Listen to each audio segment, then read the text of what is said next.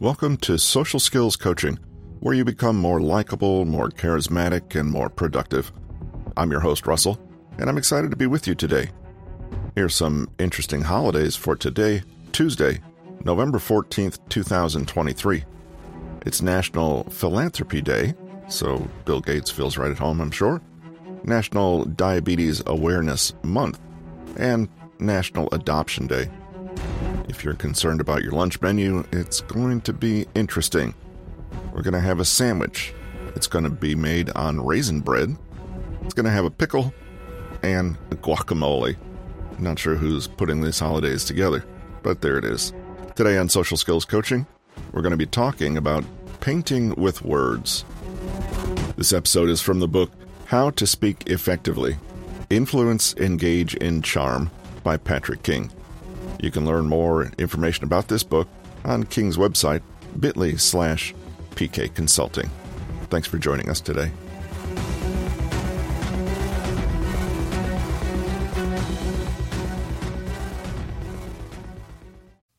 Whether you're speaking to one person or an entire audience, if you want your listeners to really absorb what you say to them, paint them a picture. That is, help them paint their own mental picture of what you're saying. Verbal expression is a fundamentally human characteristic. But long before we evolved even this, we processed our world in pictures via five senses deeply embedded in the real physical world. That means that if we can talk in such a way as to address and engage this pre verbal world of imagery and sensation, we allow ourselves to connect with other people on a deeper level.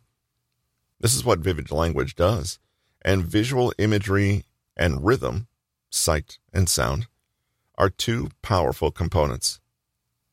Those who are naturally talented speakers find themselves drawing on these extra verbal skills without consciously realizing it. But once you're aware of how to do so deliberately, you might find that a whole world of expression opens up to you, and you instantly become a more compelling, relatable, and vibrant speaker how to paint the picture. All words are representations of ideas, but as they say, a picture paints a thousand words. Images are richer and work more quickly and more effectively on listeners. Using imagery can actually bypass language in a way and transmit information that feels closer to lived experience and not just something that someone is telling you about. To get the hang of using imagery in conversation, you need to master the use of three tools. One, concreteness. Two, simile. Three, metaphor. Concreteness is about being embedded in the world, about being real. You can define a technical term a million different ways, but the moment you give someone an example of what you're talking about, they will instantly understand it on a deeper, more tangible level. Many highly skilled orators, like politicians or motivational speakers, will make abstract theories and concepts instantly relatable by boiling them down into real terms. Instead of talking about the economy, they talk about people sitting around a kitchen table doing the family budget. They talk about specific people, specific places, and real events. In the same way that emotional responses are processed more quickly in the brain than rational ones, things we can touch, see, smell, etc., are processed more easily and more quickly than symbols and abstractions. Simile is one way that we can tether an abstraction to something else, usually something less abstract.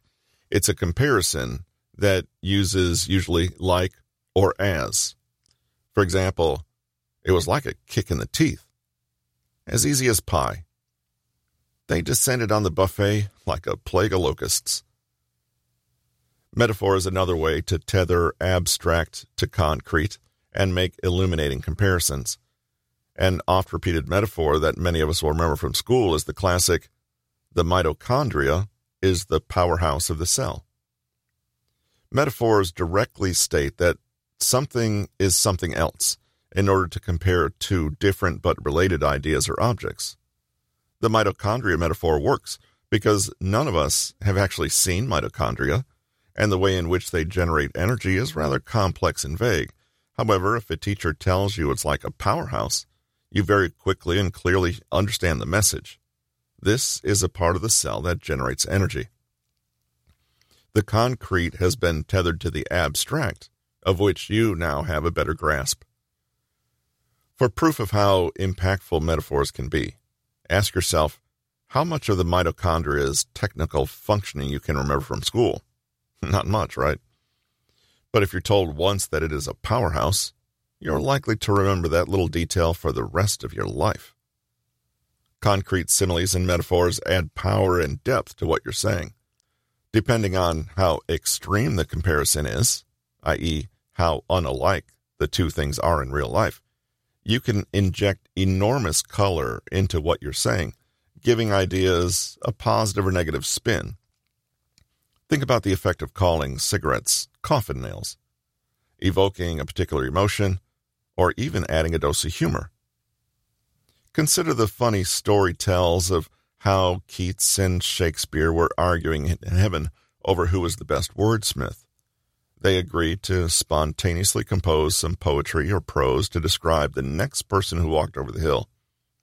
When a man with severe rickets emerged, Keats looked at the very bent legs and hesitated before saying, See, over the hill there strode a man whose legs were very bowed.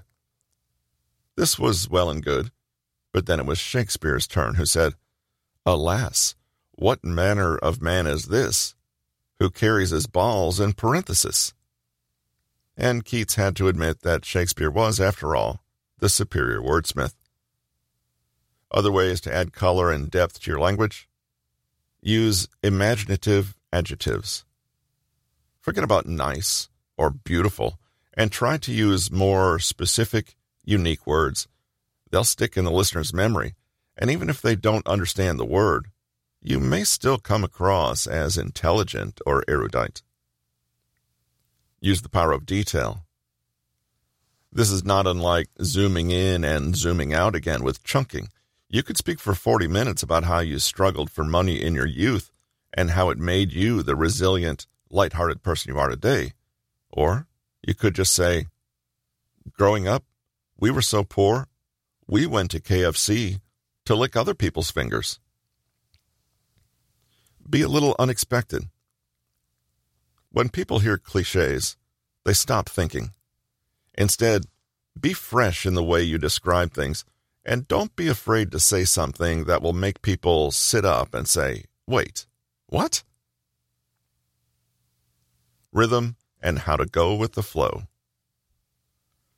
Most people think of music as soon as they hear the word rhythm. There's good reason for this. Language is musical by nature, and so much of the meaning it conveys comes down to its rate, its articulation, its flow, and the way it moves through time. Rhythm is the way that sounds or words repeatedly change in a regular fashion. When someone strikes a drum in a periodic way, we tune into this beat, allowing ourselves to sync up with it, predicting the next beat, and thus feeling as though we are somehow aligned. It's the same when people speak. If someone is delivering their message with a repeated, consistent rhythm, it provides the kind of oral scaffolding onto which we can sink. Our comprehension is deeper and we are more engrossed. For example, if they speak quickly with rapid fire sentences, we might feel alert, even a little anxious and hurried. If they repeat certain phrases over and over and every point they made is delivered using the same sentence structure, we start to be almost lulled into that rhythm ourselves, coming through sheer repetition into line with the message being shared. Take a look at a few ways you can consciously control the rhythm of your speech to achieve certain effects. Parallelism. That is to say, grammatically parallel, i.e., the structure of the sentences are repeated or equivalent in some way. This is typically done when you are listing out things, even just two things. Using parallelism can make your message feel more coherent and convincing and you may seem a lot more conscious and in control as a result. Consider both these sentences Give me liberty or give me death. Give me liberty or death. The difference may seem small, but there is one, isn't there? Though they say precisely the same thing, the first one seems more solid somehow. Consider also better to rule in hell than to serve in heaven. Better to be a ruler in hell than to serve in heaven.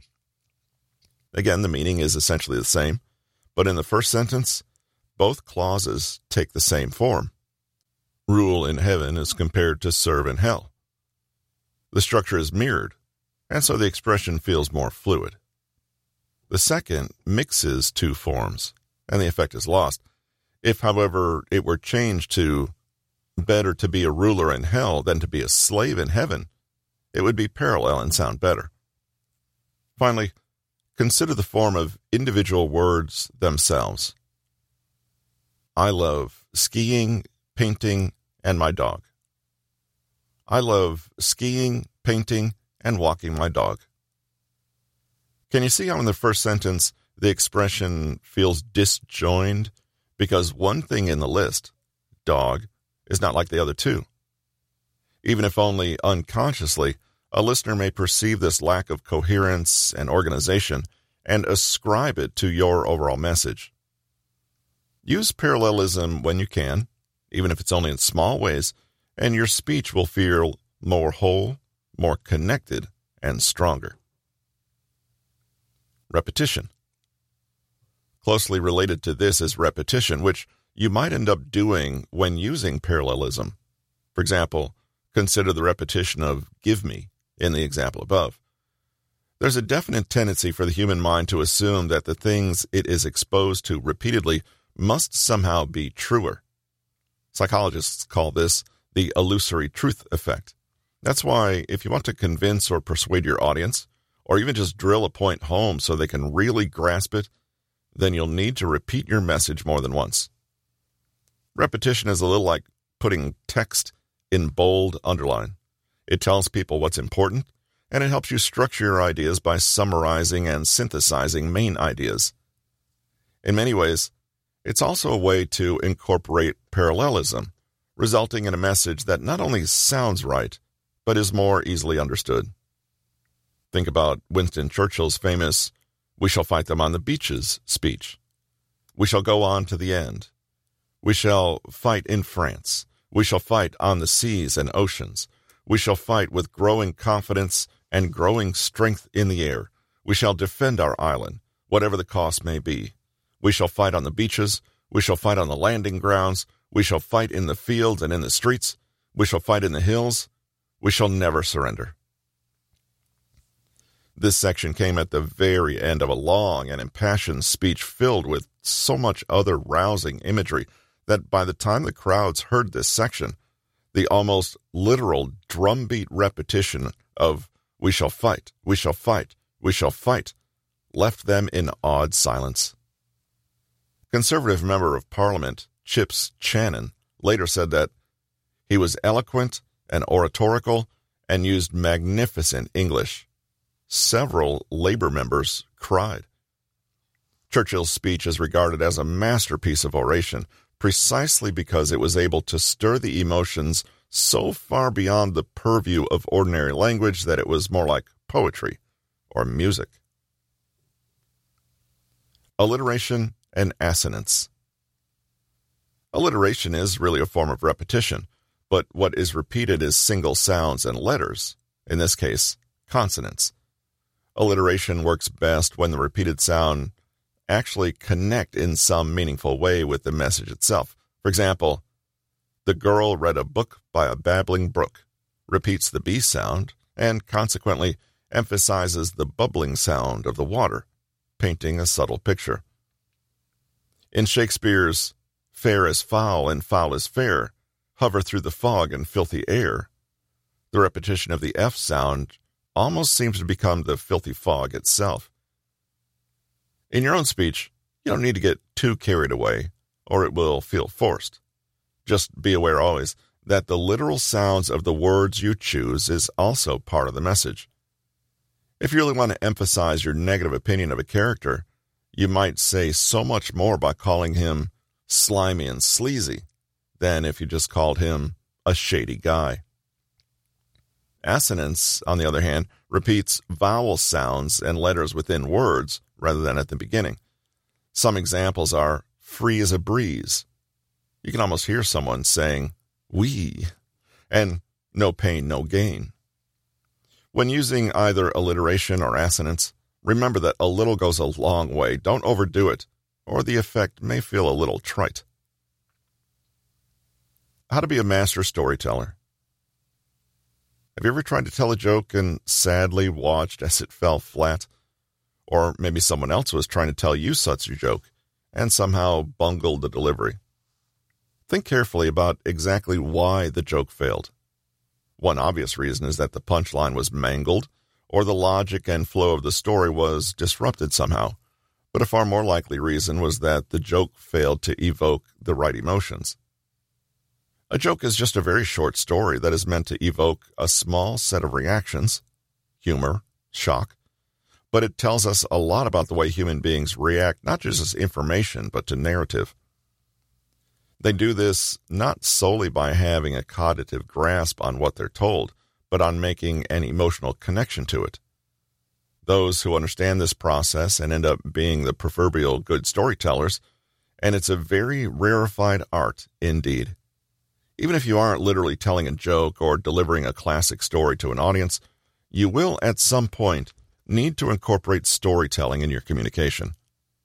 Perhaps you have to give a work presentation, convince someone of your viewpoint, flirt and get someone to like you, summon up some compassion for yourself when you've done something wrong, inspire someone to act, make a complicated argument for something, or simply tell people about what you did on the weekend without boring them to tears. As you can imagine, good storytelling is not just about words, but also how we use our voice, body language, gestures, facial expressions, and even visual aids. Let's look at how. Tip 1 Use stories to support what you're saying. Consider a story a tool Give your audience an example of what you're talking about, or show them a story that quickly captures or demonstrates the point you're making. You don't need to explain why you've told the story, however. People will intuitively grasp it and make their own conclusions and become more engaged in the process. For example, if you wanted to create a feeling of rapport and make yourself seem relatable and real, you might share a touching story from your childhood that would resonate with anyone. If you wanted to quickly explain the rather complex view you have on commitment to one's dreams, you could quickly tell a little story about the difference between a chicken and a pig when it comes to bacon and eggs. Punchline? The chicken is involved, but the pig is really committed. Another way to use stories is to have them introduce a certain point. Perhaps you want to answer a question about what you do for work by explaining how one day you started to wonder if there was a better way to chop an avocado. The best stories are those that quickly make their point and directly speak to our emotional experiences or our five senses. Use metaphor, simile, and vivid language to make complex topics seem more accessible. Finally, ensure your audience can draw links between the story and the current situation by saying something like, and that goes to show, or after that day, everything changed, and so on. Tip 2 Set the scene, present the tale. All of us instinctively know what a good story is. We knew it even when we were children. To tell a compelling story, you'll need to do the same. Give some background context by telling your audience when and where the story took place. Bear in mind, this is just to briefly sketch the stage the story unfolds on, so to speak. Don't get distracted on these details or worry too much about accuracy. If the weather, for example, doesn't really feature in the story, don't bother mentioning it at length. Another tip is to deliver your story with a slight increase in volume than you would ordinarily be used to. People will register this and pay closer attention. We can't help it. Once you have their attention, however, keep it by being careful with your pace. Don't go too fast, i.e., because you're nervous and worried about holding their interest, or too slow. People will resent it and stop paying attention. Instead, imagine that you're delivering interesting nuggets of information at a uniform pace. You can pause and slow down a little on purpose to heighten anticipation, but only do so if you will then release that tension by revealing a big payoff at the end. Keep your speech varied and dynamic. Modulate your voice between high and low pitch, high and low volume, and varying sentence lengths and structures. You can even use rhetorical questions to draw people in and encourage them along the main beats of the story. This is the meaning of being articulate, being able to speak with ease and flexibility, the same way a gymnast moves with ease and flexibility through their routine. Depending on the situation, you might find it useful to almost play the parts of different roles in the story. Subtly change your voice, accent, facial expression, or way of speaking when delivering the lines of a speaker in the story. Tip 3 Keep it short. Brevity is the soul of wit. A short, pithy story has the greatest chance of impacting your listener and staying with them long afterward. A short story is easier to digest and simpler to understand. This is not to say that you can't have success telling longer stories. After all, People love things like TED Talks, but that you will need to work harder to maintain people's attention. Consistently imagine yourself in the other person's shoes. They will always be listening for a reason. They'll be primed and on the lookout to spot the lesson, the punchline, or the big idea. If you make them wait for it or bury it somewhere underneath loads of irrelevant data, they may give up listening and decide the payoff is not worth it. Tip 4 Make it mean something. Human beings love stories, but not because they're merely entertaining. It's the way people have transmitted meaning and value for all of human history. Stories are told to make points, to convince, to pass down wisdom, to warn, to teach, to make the complicated easier to understand, and, yes, occasionally to entertain. It's a good idea to try to embed your story in some larger framework of meaning. What did you learn from the anecdote you just shared? What did this event teach you? How did life change because of this story? What does it all mean? In a persuasive presentation, you can indulge a lot in suggesting an interpretation for your listeners. In more casual contexts, it's usually better to hint at the moral of the story rather than lecture too much. In traditional cultures, storytellers are lauded not when they have good yarns to tell, but when they are best able to prescribe the right story for the right listener, as though it were medicine. Know your audience and the kind of narrative they are likely to respond to, and you'll speak to them on a deeper level. Tip 5 Start with a bang. A hook is what it sounds like something to grab a hold of your audience. The sooner you have a hook to catch them, the better. It's almost always a good idea to start with your main point, or at least strongly hint at it. Consider the opening lines of Jane Austen's Pride and Prejudice. It is a truth universally acknowledged that a single man in possession of a good fortune must be in want of a wife. It's not only a great hook, it's also a single sentence summary of the entire novel's central theme. Then there's George Orwell's 1984, which opens with It was a bright, cold day in April, and the clocks were striking 13. Immediately, the audience is given a question to mull over. What kind of world is this? Of course, these are novels with authors who had time to think about these first lines. When telling a story on the spur of the moment, you can still be impactful, however, simply by remembering that you need to start with something that will immediately catch attention. One clever way of doing this is to actively downplay something that's quite absurd. Oh? I didn't tell you about the time a crocodile ate my lunchbox?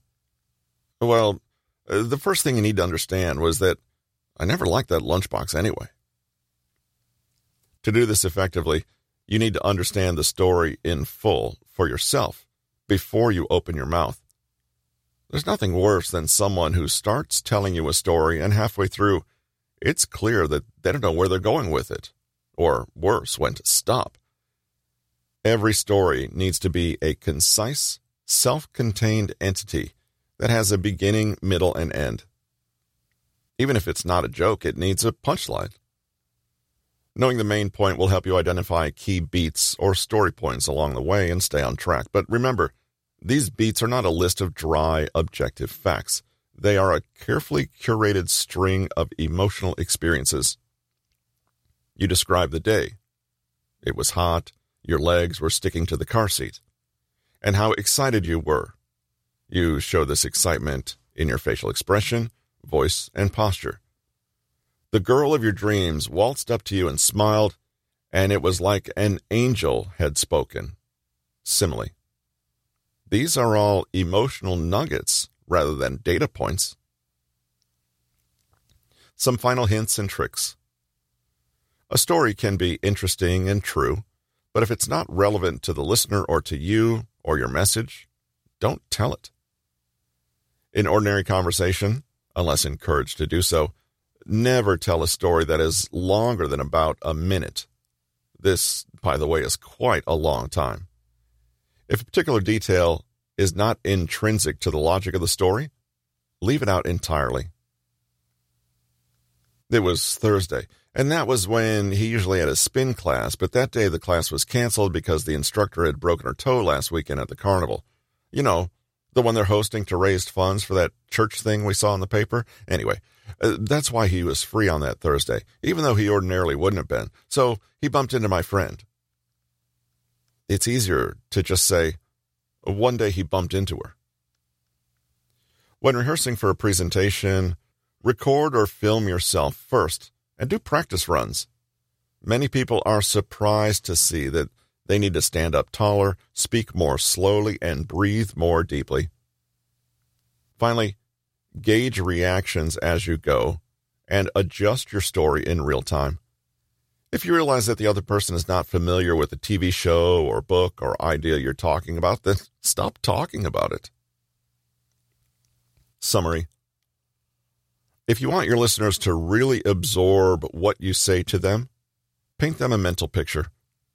Do this by using vivid and concrete imagery, similes, using like or as, and metaphors to connect abstract ideas with more real world ones use adjectives and interesting details, and be a little unexpected.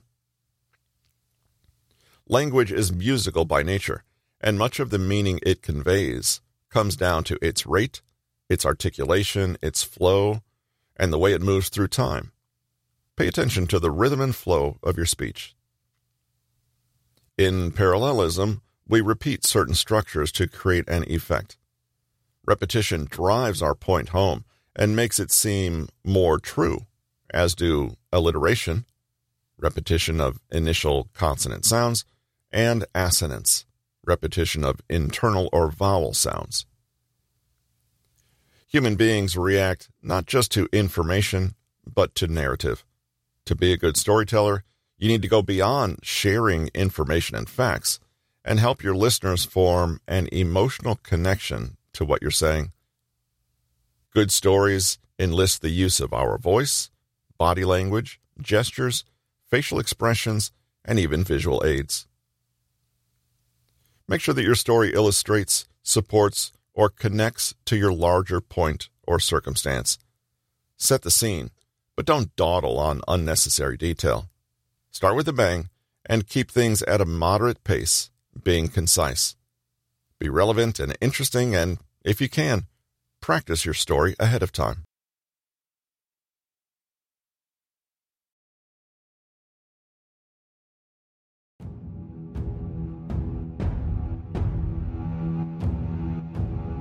Thanks for joining us on Social Skills Coaching today.